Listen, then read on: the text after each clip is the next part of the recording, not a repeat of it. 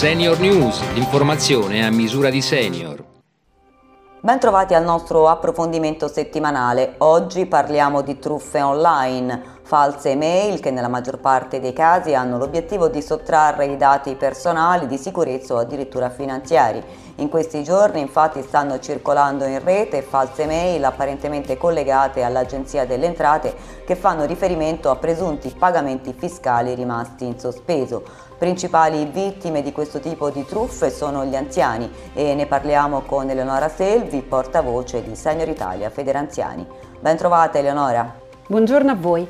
Eleonora, come un anziano può capire se si tratta di una falsa mail e dunque di una truffa? sembrano in tutto e per tutto identiche alle mail inviate da una banca oppure da un altro ente, come in questo caso l'Agenzia delle Entrate, utilizzando gli stessi loghi e a volte chiedendo di scaricare un allegato o di fare clic su un link.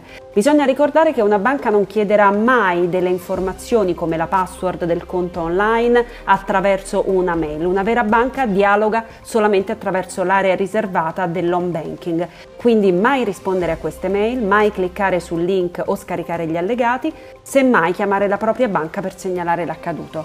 Grazie ad Eleonora Selvi, l'approfondimento di Senior News termina qui, noi vi diamo appuntamento alla prossima settimana.